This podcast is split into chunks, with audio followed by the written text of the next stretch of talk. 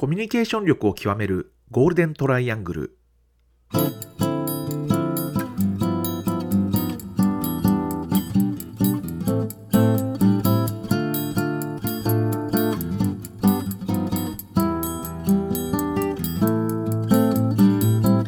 仕事でコミュニケーションを扱う3人がこれまでの経験や最新の話題を語りながらコミュニケーションとは何かを一緒に考えていくポッドキャストです。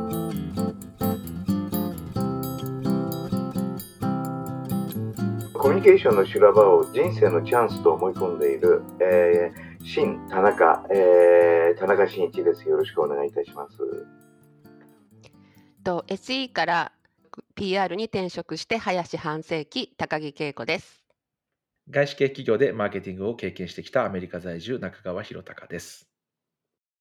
えっ、と、今日はですね、なんかその、したたかに生きるってどういうことかなと。すごい何ですか いきなりすごいすごいトピックですね。したたかに生きる。はい。あの、だいぶ、あの、実は土日いじめられましてですね、土日、あの、いつも恒例の年に2回ある集中、えっ、と、戦略コミュニケーション特別講座っていうのを、うん。あの、これ今、あの、グロービスでやってるんですけど、グロービス大学のあの MBA コースの一つなんですけど、まあ、あの、35人のいろいろな、えー、ですね、えーまあ、オンラインですけどね、集って、うん。でいろいろと、こう、えっと、まあ、せ戦略コミュニケーションとは何かっていうのを議論する場なんですね。で、まあ、一応講座の内容としては2日間集中なんで、まあ、2日間、えっ、と、大体ですね、あのコミュニケーションとは何かっていう話と、それから、えっ、と、ケーススタディとして、あの、トヨタのリコールのケース、えーこれがあるんですね。あの、で、そのケースを使って、えーえーまあ、あの、やる。それから、あと、その後にですね、今度はホンダのケースですね。で、このホンダのケースっていうのは80年代の日米通商摩擦の時のうんケースで、そこでコミュニケーションっていうのはどういう役割を果たしたかっていうような話をし、で、えー次の2日目はですね、あの、オバマと、それからトランプ、えー両方のそのコミュニケーション力学をこう、えー比較するっていう話で、で、最後はまとめがですね、急にあの、えー中国の古典である、あの、孫子、まあ、世界で、えー最古の兵法書と言われている孫子ですね。で、こう締めるわけですね。で、まあ、内容は変わんないんだけども、議論はいろいろとこう、えーなるわけですよ。で、通常始める前にですね、受講生の人たちに、えーとにかくこの2日間で考えてほしいテーマを必ず僕の方からこう出すわけなんですね。で、その、ここ数十年、まあ数十年、あの、まあ何年ぐらい前からかわかんないけども、ここ最近出してるテーマっていうのがだんだん決まってきちゃって、でそのテーマって何かというと、したたかな立ち位置を作る。これは一体どういう意味なんだと？ね？ううんん2日間で、あの、えーまあ、このえー授業を受けて、で、2日後にですね、一人一人から、えっ、と、たえっ、と、したたかにな立ち位置を作ってどういうことかっていうのを質問するから、みんなしっかりこの2日間考えろっていう話をした上で、こう、うん議論するわけですね。で、今回も同じようなのしたんですね。で、これはですね、この講座っていうのは何も僕が教えるというよりも、僕も考えさせるっていう講座でありましてですね、結構真剣勝負なんですね。で、皆さんもですね、結構皆さん自費で来てる方々に、っていうか全員そうなんで、うんあの、真剣さが違うんですね。うんで、年代もですね、まあ、20代は多分いない、あんまり少ないと思いますけど、ちょっと年はわかんないんだけども、僕の感覚で言うと、30代前半から、まあ50代うんにわたって非常に幅広く、来てるぶ業界とか分野がものすごい多岐にわたってるんですね。で、みんなやる気満々でこう来るっていう。で、だからそういうところで、その、したたかな立ち位置を作るっていう話になって、えーなってですね。で、したたかって何って話になるんですね。うんで、立ち位置っていうのは、まあ、いいろいろまあ、人それぞれ解釈が違うと思うんですけども、まあ、したたかな立ち位置を作るっていうのは、まあ、イコールしたたかにね、生きるっていうこととほぼ同意語かな、なんて思うんですけど、で、そこで、じゃあ、したたかってどうすんのという議論をかなり激論をしましてですね、うん。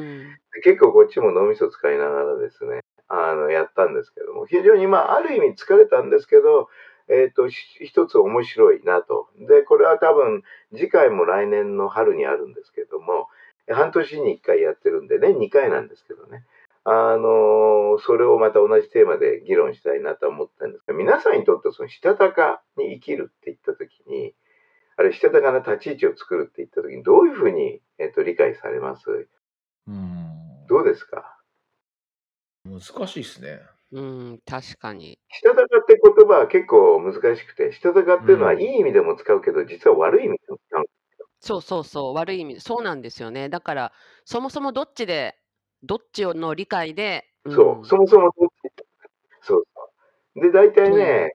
半分ぐらいはネガにしたたかっていうのを捉え、あーへえ。は大体ニュートラル、別に悪い、いいっていうか、なんかニュートラルな感じなんでなかなかね、したたかって難しいんですよ。そうですね。難しい言葉ですね、確かに。だから結構ね、ここで議論を呼ぶんですけど、そもそもじゃあ立ち位置って何かって話に入るんですね。で、みどうですか？あの、恵子さんもひろちゃんも、あの、立ち位置ってどういうふうに理解します？立ち位置？まあ、立ち位置ってやっぱり周りとの関係性っていうことですよね。距離感とか、そうですね。うん。周りからどう見られるかっていうことですよね。そう、どう見られるか、もうまさにドンピシャ、それ、僕はそう思うんですね。うん。だからその、つまり人間っていうのは周りからどう見られるかっていうのが、自分のその、なんていうの、仕事にも影響するし、うんそれから、まあ長く言えば人生に影響してくるっていう、だからどう見られるかっていうのが、実は非常に重要だっていうのが、まあコミュニケーションのね、視座から考えたときに立ち位置の定義って多分どう見られるかなんですよ。まさに今うんうんそうですよね。いやで、どう見られるかっていうのがイコール関係性っていうことですから、うんだからそういう意味では、あの、まさにどう見られるか。で、したたかに見られるっていう話になると、これまたちょっと別次元の話になってきて、そうですね。で、したたかってじゃあ、じゃあ、あの、立ち位置っていうのがどう見られるかっていうふうに、まあ理解できる。これは結構ね、あの、みんなも腹落ちしてくれた。はい。じゃあ、したたかってどういうこと、どうすんのって話ですよね。うん。ここ、恵子さんどう、どうします恵子さんは、あの、僕から見てると非常にしたたかに霊感をレバレッジしながら、こう、こうしっかりと知って、こうね、立ち位置を作られてるように日頃から感じてるんですけど、はい。うん、まあ、そうですね。全般的に私あんまりネガにこう物事を捉えない方なので、したたかっていう理解は、私はどちらかというとネガじゃなくて、まあニュートラル、ニュートラルから、まあどちらかというとポジティブな意味合いに私はと取るんですね。したたかって。ああ、なるほどね。そうなんはいですよ。あんまりネガで考えるよりは。で、私の、まあ、したたかって、したたかにやっぱり生きれるし、生きれるとか、その、まあ、立ち位置を取る人って、私は一つそれもスキルだと思っているんで、その、やっぱり強、なんていうんですかね、まあ、強さですよね。強さというか、自分の、えっと、ことも分かってて、だからその他人との、えーまあ、距離感とか、えーっていうのをきちんと分かっていろんなコミュニケーションを取れるっていう、まあ、振る舞い振る舞い、まあ、コミュニケーションも含めていろんな振る舞いですよねだからいつも田中さんが言ってるみたいにあのバーバルだけじゃなくてノンバーバルの部分もすごく影響してくると思うんですよね。だからそのしたたかな立ち位置を取れるっていうのはその全部をこうひっくるめてきちんとこう自分のことも分かってだから相手との距離感もしかしたら相手によっても距離感がすごい変わってくるのでそこを全部しっかりこうまあ、自分でコントロールできるっていうのかな。分かっててあえてやることもあるだろうしもうそれがスキルとして身についちゃってる人ってなんとなくあこういう人にはもうこの距離感だなっていうのをもう無意識でちゃんとこう自分で距離感をもう保てるようなっていう形で、なるほど。まあ、ややややること？やることっていうか、まあ、やるっていう感じかな。今のところでいくつかね、実際議論の中でも出てきたんですけども、はい。えー大事なのは無意識でやるっていう。う。これえー結構実はね、うん、あの結構難しいことなんですよね。ああまあそうですね。うんうん、で、明らかにね、あの、まあ、一緒に、あの、恵子さんと仕事なんかしてると、あの、正直、したたかだなと思うんですよ。あの、ねごめんなさいね。いい意味で、いいいい意味で、いい意味で。の方の。そうそうそう。で、あ、なるほどと。よく相手丸め込んだなとかね。よよくこういう言葉、感じ言葉気をつで、けましょう。うん、なんかね、あの、いい感じで事を収めたなとかね。で、これね、実は意識するかしないかって大きくて、うん。下手に意識するとね、人から読まれちゃうんですよ。ああ、うんなるほど。したたかに考えてるって。したたかに、えー、なんていうのかな、思ってるとか。うんえー特にしたたかに考えた瞬間、人間は、それが非言語も含めて、その、えー言動に現れちゃうんですね。うん。うん本人は気がつかないかもしれないけど、周りが気がつくんですよ、この野郎。したたかに考えてるなとかね。で、多分今の慶吾さんの話聞いてると、意識しないところに実は秘密があって、うん。意識するともうアウトなんですよ。あ の人間って非常にあの不便な動物で、意識した瞬間何らかのあの波動がね、波動というか、まあ、非言語、言語があの変わってきちゃうんですね。うんだから多分、したたかに考えて行動する人っていうのは全然ダメで、したたかじゃなくて結果ね、うん要するにあの伝わっちゃうから周りに。そうすると周りから敬遠されちゃいますよね。あ、これなんかしたたかに考えてる。つまり悪い意味の方のしたたかさが出てくる。なるほど。だから意識しないってそれができるっていうのはどういうもんなんだなっていうのが実は結構ね、うんそこに大体2日間みんなで議論していくと徐々に近づいていくんですね。面白い。うん意識しない。これどうすりゃいいんだ？だから人によってはね、一生懸命やるしかないとかね。うんあの、でもね、一生懸命ややったからっていうのが本当に回答になるのかどうかっていうのはよくわかんなくて。うんそうですよね。一生懸命やったって方向違いなことやってたらダメなわけで。でも意識しちゃいけないって、これ非常に難しいですね。あのちょっとこれがいい例かわからないんですけどあのまあちょっと、うん、ちょっともしかしたら、うん、すごいに日常的な使い方で今田中さんがねそのビジネスのみな世界の皆さんと話してるちょっとレベル感が違うかもしれないんですけど私毎日スポーツクラブのサウナと大きなお風呂に行ってそこが自分のこう唯一の一日のリラックスできる時間なんですよ。ですね。田中さんご存知の通り、まあ、それもあの今のサウナブームよりももう私ずっともう20年ぐらいずっとサウナに行ってお風呂にね。そういうそのリフレッシュな生活のこう自分のリズムがあるんですけどあのまあ昨今のやっぱりスポーツクラブって結構年配、まあ、シニアまで、まあ、シニアをねまたその年年齢どこからっていう話もありますけど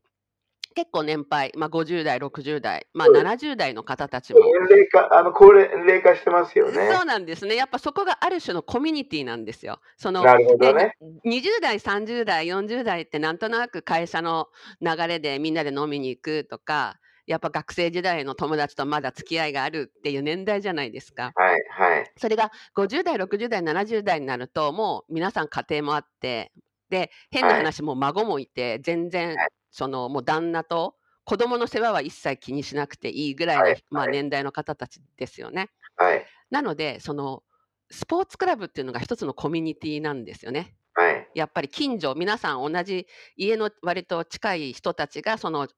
ある特定の近くの、えー、とスポーツクラブに行くわけだから、本当コミュニティなんですよね。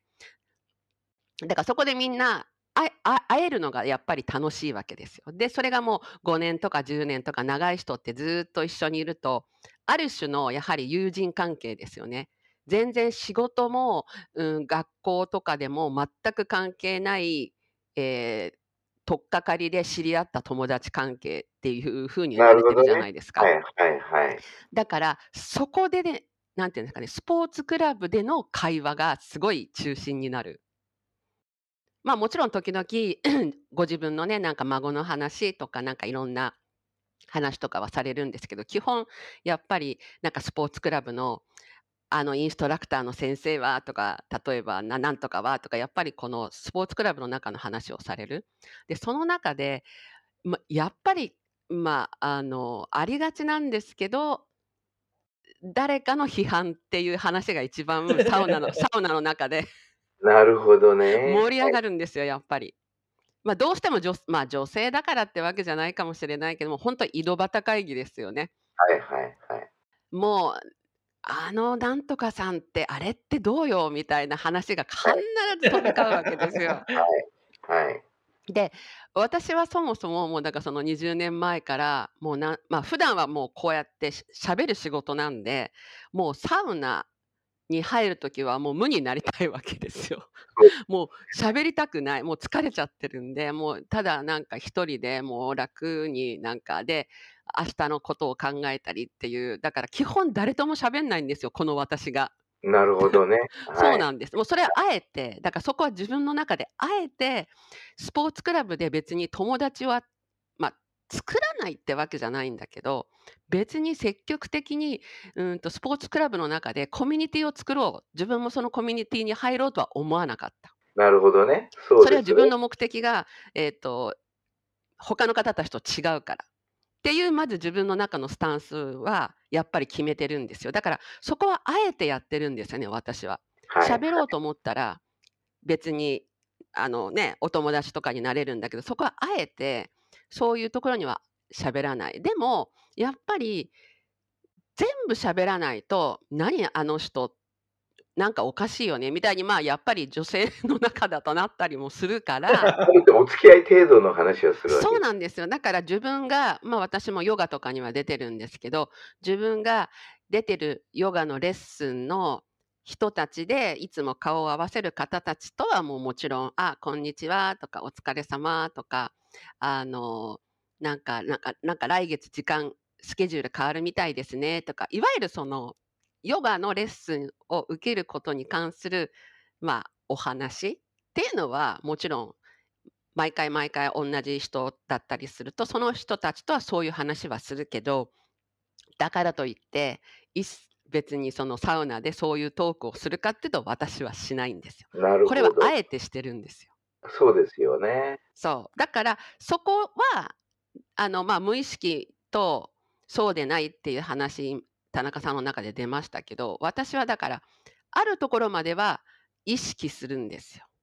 なるほどね。でもそこ以外は別にそのまあまあまあ多分私の場合はこのコミュニケーションの仕事が長いからある種無意識の中で人とのその距離感のコミュニケーションの仕方ってもう身についちゃってるのかもしれないんですけどでもポイントポイントでここは私はやっぱりこの距離感は保った方がいいよなっていうのを感じたらそこは意識しますよね。あの、多分ね、えーっと、恵子さんの事象を見てるとですね、事象分析ですけど、あのね、多分、意識しても、周りに悟られない能力をもうすでに持ってるんですあそうですねそうあのかもしれない。のあのや基本やはりあの意識してても悟られないっていう能力が確かにあるわけですね。で間違いなく多分そこがあるからあのなんて言うんだろう例えば、まあ、そそこになんか面白いのはそういうふうに悟られない。だから意識はしてるんだけど悟られないっていうもう境地もっていうかレベルまでいっちゃってるんで。あのね。受講生の人たちはですね、僕が向けてそそのレベルまでほとんどがいてか行ってないっていうか、うん。あのそこをこう教えなきゃいけないんですけどもね、その意識しても周りに悟られないっう。うんで、もっと究極の世界っていうのは多分もう意識するっていうレベルの意識ってほとんど多分恵子さんの場合ないんじゃないかと思うんですよ。もうあの、ルーティンというかね、あの、反射神経的に考えずに、あもうやってる領域まで行ってると思う、間違いなく。ですごい。しかしもっと面白いのは、えーでも、それを多分支えてるのが、あえて一人っていう場なんでしょうね。ーあーな多るほど。分、あえて一人っていう場を設けないと、多分、あの、意識する方の世界ではう、んえ結構違うんじゃないかな。だから、もしかしたら、えっ、と、やはりある程度、ひあえて一人っていう場を設けて、それによってバランスを取りながらね、うんそのうんところで出た培った余力というか、なんて言うんだろう。もので、その意識する世界を、こう、えー歩んでいくっていうかね。両方が必要なんじゃないですか。絶えず、だから、なんとなく今の話聞いてるとそんな感じ。で、そこにやっぱりいつも僕は言うけど、なんか霊感っぽいのが少し入ってるかなって思いますね。どどうですか、ひろちゃん？久しぶりに出ましたね、霊感。いや私はなんかその、それこそしたたかっていう言葉って強いっていう字じゃないですか、まさに。うん、そうそう。なので、なんか私の感じっていうのは、その、なんていうんですかね、変わらないというか、確固した、確固たるものっていう感じが逆に私の中ではあって、そうそのなんか、したたかって悪い意味だと計算高いみたいな感じの意味だと思うんですけど、どちらかというとそうではなくて、私はその変わらないっていう方向がいいかなと思って、感じが自分はあって、うん。その、したたかな立ち位置って言った時には、それをまさに今聞いた時に思ったのは、やっぱり自分のポジショニングっていうのは多分変わらなくて、常に一定で、一定であるべきであるっていうところなのかなって逆に思っていて、その、はい。やっぱりその、どういうふうに見られるかっていうのを考えると、やっぱりこっちで言ってることとあっちで言ってることと、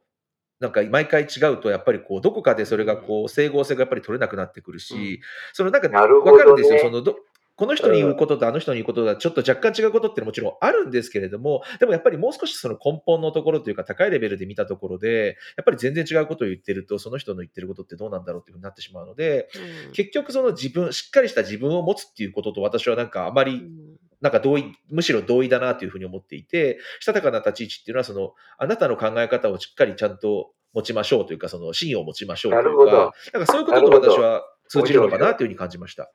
あの、それもまた面白いですね。いや、今その話聞いて、あの、うちの今やってる特別講座の構成がどうしてこうなってるのかっていうのが初めて分かったというか、作ったのは自分なんだけど、あの、多分意識、意識っていうか、なんていうかな、暗黙知の中で作ってきちゃったんですよね。これ必要だ、これ必要だ、これね。で、今、あの、言った、ひろちゃんによるですね、その、したたかさ説っていうのは、なるほどと思う部分は、なぜかというと、この講座どういうふうにするかというとですね、あの、まずテーマを与えるんですね。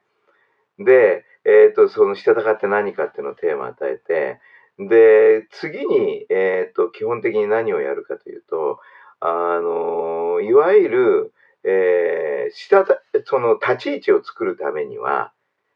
えーどう見られるかっていうためには、必ず自分のストーリーを持てと。うんうんううんんね。で、ストーリーとは何かっていうことで議論を次のレベルに入れるんですよう。んうんで、ストーリーっていうのはってんで、あの、ストーリーって言っても抽象的ですから、えっ、と、僕自身のストーリーを披露するんですね。うんストーリーっていう言い方じゃないんだな。こういうふうに言うのかな。えちょっとじあの自己紹介させてもらうとね、単に1枚ペラのプロフィールだけ見てね、僕を評価されても困ると。うんなぜかというと人間というのは僕の背後にある風景を見ながら僕の話を聞くか聞かないかを決めるから。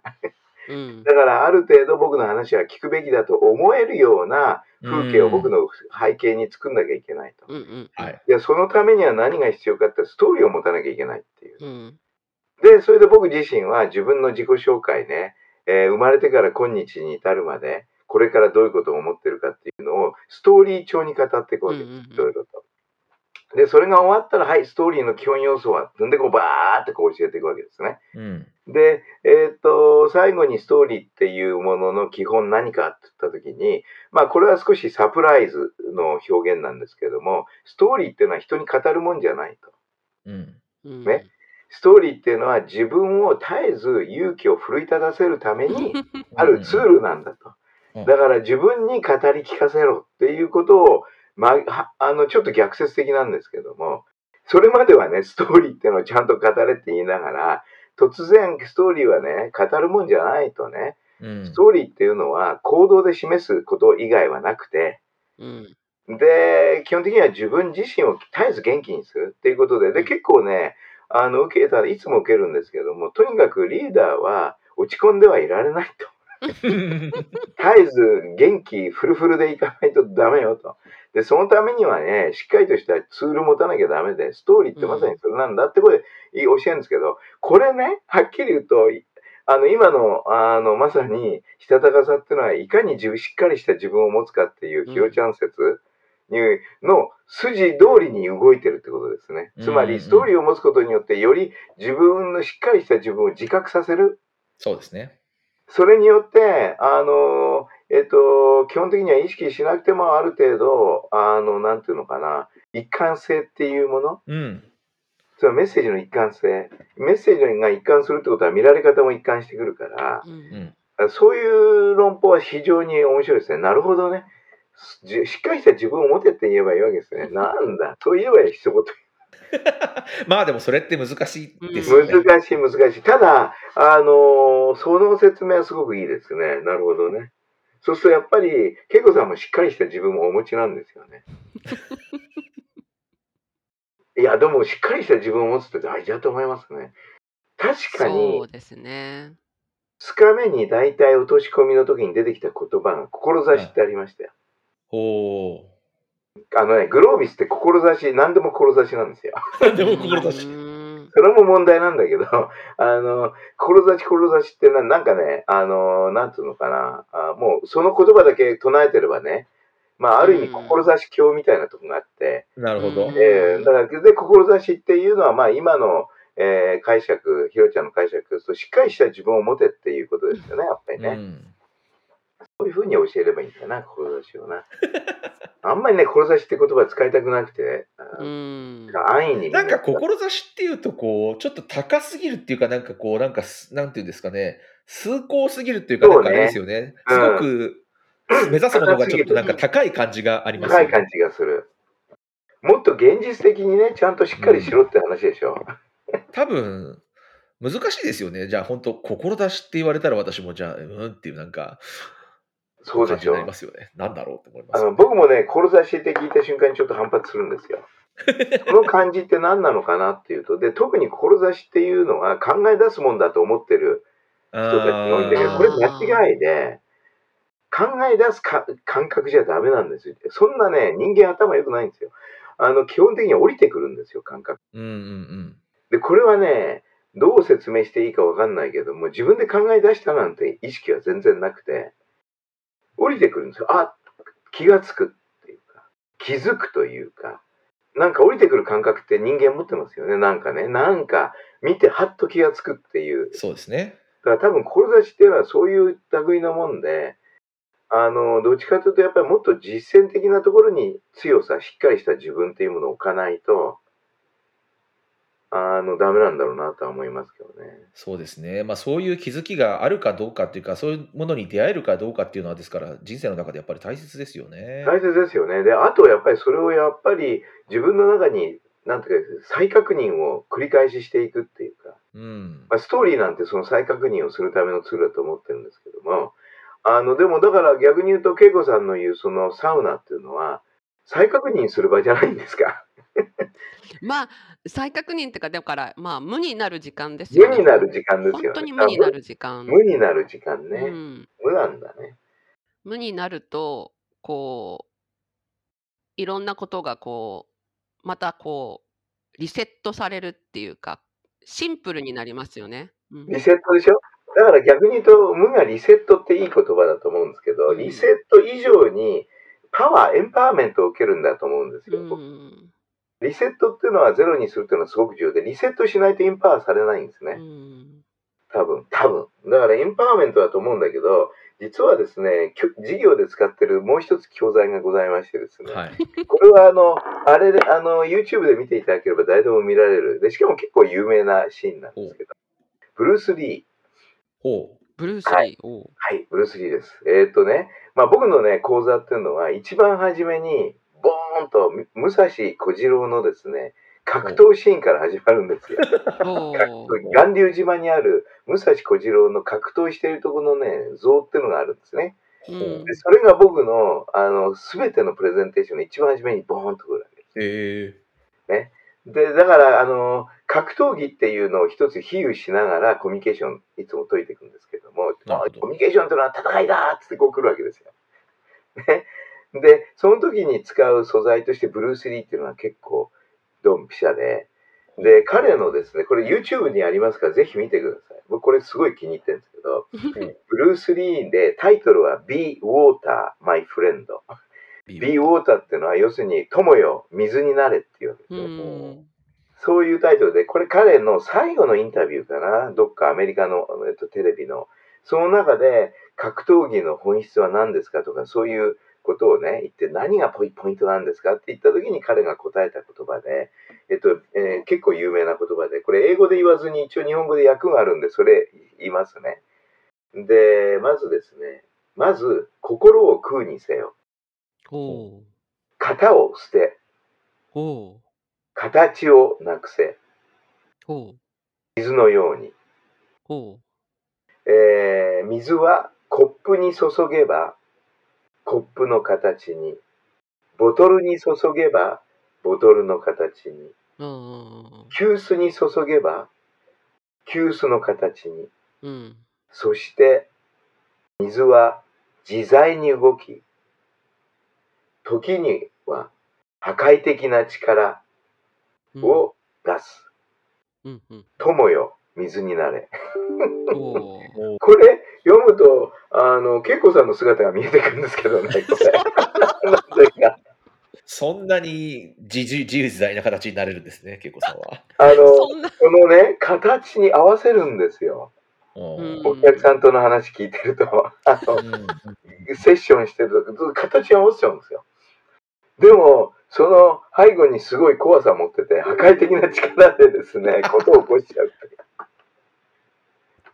これ結構ね、僕ずっと使ってるんですけど、なるほど。実はこれが結構受けるんですよ。あのね、空になれっていう、つまり今言った無になれっていうのがあ。う、ん。なるほどね。結構分かって、だからこれ大体30代から50代の人たちですけど、ここがね、結構ね、なんつうんだろう、そのしたたかに、えー生きる、したたかに、えっと、立ち位置を作るっていう時に、このブルース・リーの言葉で、友よ水になれっていうのがね、うん。えー大体最後に一人ずつね、あの、話させるんですよ。この2日間で何を得たか、したたかって分かったか、したたかに立ち位置する、立ち位置を作ってどういうことかってガーッとこうせで、一人一人全部言わせるんですね。まあ大変時間かかるんですけど。で、その時に家内の人がこの空になれっていうね、かことを言うんですね。だから、さっき無になるっていうのはやっぱり人間にとってはそのリセットっていう意味では、で、多分リセットしないと人間ってインパワーメントできないんでしょうね。うん。そうですよリね。セットして初めて次のなんか新たな力が湧いてくるような。うん。だからまあ今日僕温泉に行こうと思ってるんですけど、いいと思います。先週の土日のですね、このまま煮詰めて、このまま週末を普通に過ごしたらやばいなと思って、いいとちょっと思います。いいとあの思います。温泉に行ってきますので、私もあの、恵子さんにな無になるという、って感じですかね。だから結構勉強になります。あの、だからけ結構ね、最後一人一人のみんなのですね、うん意見をっていうか、行くんですけども、一人の人がな、面白いこと言ってくれたのが、いやー、実はこの講座を受けた時っていうのは、受ける理由っていうのは、そのやっぱりコミュニケーションをやっぱり学びたいと。で、コミュニケーションがもう日頃からもう悩みの種になってるんで、うんで、これどうやったら、この講座を受ければ多分、どうやったらみんなと仲良くできるかっていうおーえことで期待していきましたと。ところが、ええ開口一番、コミュニケーションは戦いだと言われて、えーって話になって仰天したと。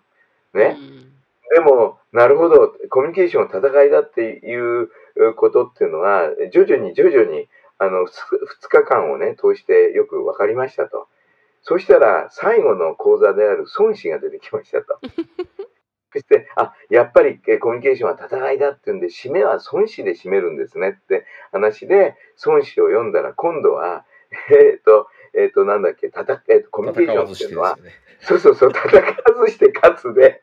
ウィンウィンで、あの、共に一緒の方向に行くっていうことがコミュニケーションの本質だと。いう話でしたっていうね、実にはなるほどなと。で、その時に僕も考えたのはですね、あの、最後のステージに行くためには、どうしても一旦はコミュニケーションは戦いだっていう発想にうん立ち戻らないとダメなんですね。これ、これ、何回もやってて僕も考えたんだけど、そうそうせざるを得ない。なぜかというと、コミュニケーションっていうのは人間が生きていくための、生き抜くための力なんです。そうするとね、うん生き抜くっていうのは必ず、あの、競争にさらされるっていうことで、その中で戦わなきゃいけないんですね、いずれにしても。そうすると、そのステージにおいては、コミュニケーションっていうのは戦うための武器なんですよ。だから、まずそこのステージを経ないと、戦わずして勝つっていう境地にはいかずですね。確かにそうですね。で、戦わずして勝つっていうのがどちらかというと、お互い、その一緒になってウィンウィンになっていくっていう。まあ、もっと言い方変えると、一人の人がいいこと言ったのが、つまり、あの、対立を生まない。うん。あの、対立を生まずにことを起こす。だから、対立を生まずに、えー自分のミッションなり何々を成し遂げる。うん。えーっと、いう、その対立っていうのを、いわゆる、あの、戦わずしての本質は対立っていう概念が出てきてしまうんで、だからよく勘違いする人はコミュニケーションは、あの、えーっと、なんだっけ、えーっと、いわゆる言い合う相手と議論する、議論に勝つっていうふうにね、うん。えー思う人がいるけど、議論に勝ったら相手は怒っちゃうから、当然相手動かなくなるようん。いう説明するんだけど、結局こう、2日間締めて、なるほどな、対立っていうものをなくす、対立をなくしてことを起こすっていうね、いう活動っていうのは確かに戦わずして勝つなんだろうなっていうのがあったって、そんな感じですね。確かに戦いっていうか実際にはだって相手を説得して相手もあああなたの言ってることが正しいですよねって言わせないといけないわけですからね。そう、まさにその通り。うん、まさにその通りなんですよ。だから、対立を生むもんじゃなくて、ところが結構我々日頃の会話の中で対立生んじゃうんですよね。うんあの相手その戦うっていうまあその私はあんまり戦うっていうことを考えたことがないんですよね人と何かする時ってそもそも。であのだからんまず自分自分がどうしたいかの方が重要で多分全てに関してだから自分のゴール例えば分かんないですけどこの仕事とかこのディールをクローズしなきゃいけないっていうのがもうとにかく自分の一番の命題であればまずそれだけをしっかり考えるなるほどなるほど。それそれを達成するのに誰かと戦うっていう発想には私はならないんですよね自分ああ、のなるほどね。だから自分をまず知ること自分が何をしたいのか何をしなきゃいけないのかがまずクリアになってれば別にそのコミュニケーションが戦いってまで思わなくてもはい。それをするためにどういうコミュニケーションをすればいいかっていうむしろそういう方に私は考えるんであんまりそのうん戦いっていうふうにまあ すごいですね、それは。あの、同じ一人っ子ですけど、いかに僕はいじけた人生を生きていきた。やいやいやいや、でもね、それはね、あの、だから霊感なんですよ。いやまたあのね、そこにあの、いや、僕がコミュニケーションを学んだのはまさに戦いで学んじゃったんですよ。うんううんうんん一番初めにコミュニケーションを学んだのはアメリカなんですけど、行った途端に日米通商摩擦で、そうですよね。反日感情で、あの、うん競争相手からは攻めを受けて、そこにどう向き合っていくかっていうところだったんですけど、だからまあ、た多分そこでちょっとですね、偏ってるんですね、僕のそのコミュニケーションに考えて考え。だから逆に言うと、今の恵子さんのが、あの、非常に正統派で、で、もっと言うならば、今言った話って実はすごく重要で、つまり自分をしっかり持つっていうか、あの、僕の言葉で言うと目的を明確に持ってですようね。ん目的を持ってそれを実現するツールがコミュニケーションであって、うんうん、そうですね。コミュニケーションのためのコミュニケーションなんてありえなくて、目的なんですよね。で、その目的はまあ、一応僕はそのコミュニケーションは戦いだってそこを通過しないとですね、その先に進まないもんですから、うんうん一応そこは通過するんですけど、その通過した後、基本的にやっぱりコミュニケーションって全て目的あってのね。だからコミュニケーションというのが力学として考えるのであれば、あの基本的には他の力学、例えば武力、財力、権力っていうのは力学ですけど、それを行使するときって意識しますよね。うん目的を意識しますよね。うんところが、コミュニケーションっていうのは目的を意識しなくても行使されちゃうんですね。うんうんご存知のように。だから、無駄な、あるいは、え害のあるコミュニケーションっていうのは実は結構行われてるわけですよ。ね。で、やっぱり、あの、目的をしっかり持った上で、このコミュニケーションという力を意識して使っていくっていうのは、うんうん結構ですね、反響があったのは今回2日間。うんね、目的を持ってコミュニケーションするっていうのはめ、ほ本当に、ほとんどの人が、あ、目的持つの？コミュニケーションってって話になった。おー。これは結構驚きで、僕にとって。そうですね。それは驚きだ。あの、我々の中には多分目的を持ってコミュニケーションしてるっていう発想が当たり前なんだけど、実はかなり多くの人が、あの、目的を持ってコミュニケーションをするっていうことがすごい目新しい発見で、気。づきで、で、僕はこの授業をやるときっていうのは、知識はどうでもいいと。あの、スライドに書いてあることなんてもう後で配るから別にそんなのメモする必要はないと。ただ気づきだけはメモしろって言ったら、うんで、気づいたやつは全部チャットしろって言ってあるんですよ。みんなが見れるように。そしたらね、そこの部分がものすごく多いんですよ。目的を持ってコミュニケーションする。驚きだっていう感じの。もう一つ驚きだったのは、コミュニケーションを意識するっていうのが、あのね、すごい気づきだったんだけど、うんそれをやるのが難しいっていう。あへえこれ、この二つ。でも、だから、そういう人がいっぱいいると、やっぱり失言とかが出るんでしょういや、だから、そうだ。えまあ、もっと言い方をすると、そのコミュニケーションの、なんていうのかとは何かっていう、その根本的なところが、あの、おいまあ、逆に言うと、多分チャットの中にも出てたけど、これはあの最後の方の感想というか中で誰か一人発表してたのが、コミュニケーションっていうのをしっかりと教えてくる場がないと。うん、教えてもらえね。る場が確かにそうですね。世の中には。これが、やっぱり、で、多分ね、日本の教育には本当にそれがないですね。うん。あの、アメリカの方がまだ、それは、あの、もう少しその本人に考えさせるというか、えーそういうそのコミュニケーションをもっと意識しろと。例えばストーリーを作らせるようなね、写真を、あの、犬とワンちゃんと子供の写真を見せて、はい、これからストーリーを語れっていうトレーニングを小学校でやるんですよ。うん。でそういうのを、あの、なんかっていうのは、そのストーリーを自分で作んなきゃいけないわけですね。うん。で、その見たワンちゃんと犬とあの段ボールがこうあるんですけども、そのパッとした写真でしかないんだけども、そこでストーリー作るって何をしなきゃいけないかというと、主人公を選ばなきゃいけないんですよね。ワンちゃんなのか、それともその段ボールなのか、それともその子供なのかっていうね。で、次にそれを決めたら今度は、そのシーンが一体どういう経緯を経てそのシーンになったのか。うん。今後そのシーンがどういう経緯を経て新たにどういう新たなシーンになるのかつまり時系列で物事をこうイメージしなきゃいけないでその中で主人公がどういう課題を今持ってるのか何をやりたいのか、うん。何をやりたいのかが先かな。でその後それをやろうと思うんだけど課題にぶつかると。じゃあ何が壁なのか。でその壁をどう乗り越えたのか。でそれを、えーのどう乗り越えたかっていうところでで実はこういうふうに乗り越えたと。で実は意外にもっていうサプライズを最後に用意する。でみんなにあの落としどころですねでみんなであの最後に受けを取る作るっていうはい。プロセスっていうのを教えるんですよねはい。そうするとみんなじ自分勝手なストーリーをどんどん作るんですよ。うん。そその中で自然と、あの、どういうコミュニケーションをい今自分がどう説明するかとか、そういうところとかね、あの、いろんなコミュニケーションで意識しなきゃいけないポイントっていうのはこう生まれていくんですね。だからこのケースはですね、あの、うちのその、あの、経営者のトレーニングにも使ったんですけど、ええストーリー性ってこういうもんなんだと、こういうので練習しなさいっていうのは言うんだけども、あの、なんかそういう基本的なコミュニケーションを教える場がね、うん。っていうのは、やっぱり問題じゃないかなとは思います、そうですね。確かに。だから今、多問分題っていうか、だからないないから日本人とか日本の社会ってこうこういう動き方になっちゃいますよね、多分ね。あそうですね。で、ね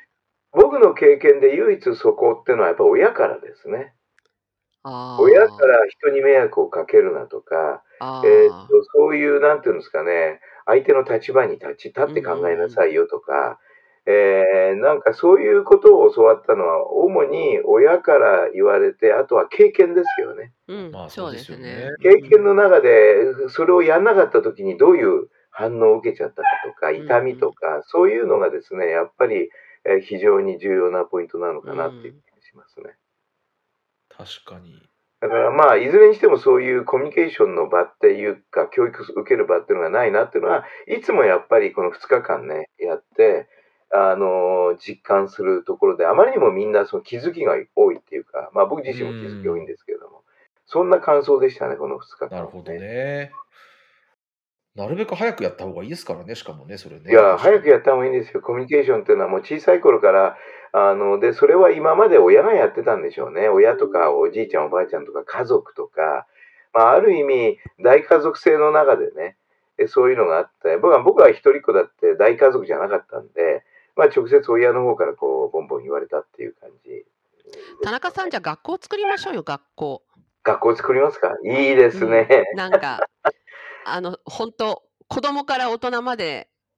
通えるような、そのコミュニケーションを、今、こ、いう単発でいろいろ、ね、セミナーとか講義されてますけど、それをこう、集大成して、なんかやって面白いかもしれないですね。学校、学校作りましょうよ、じゃあ学校作るの面白いかも。これちょっと、あの、プロジェクトに入れません？あ。はい、そうしましょうどう。いう学校作るいや、あの、ひろちゃんどう思うひろちゃんどうですか？いや、いいんじゃないですか？学校学校楽しそうですし。うん、学校。学校。やっぱりなんかほら、こ この年になってくると、やっぱりね、いかに次の世代のっていうか、あの子供とか若い人たちをどういうふうに、ですよ。ね、育てると次の世界が良くなるかみたいな話を考えますよね。やっぱりうん、やっぱりね、それが重要になってくるんで、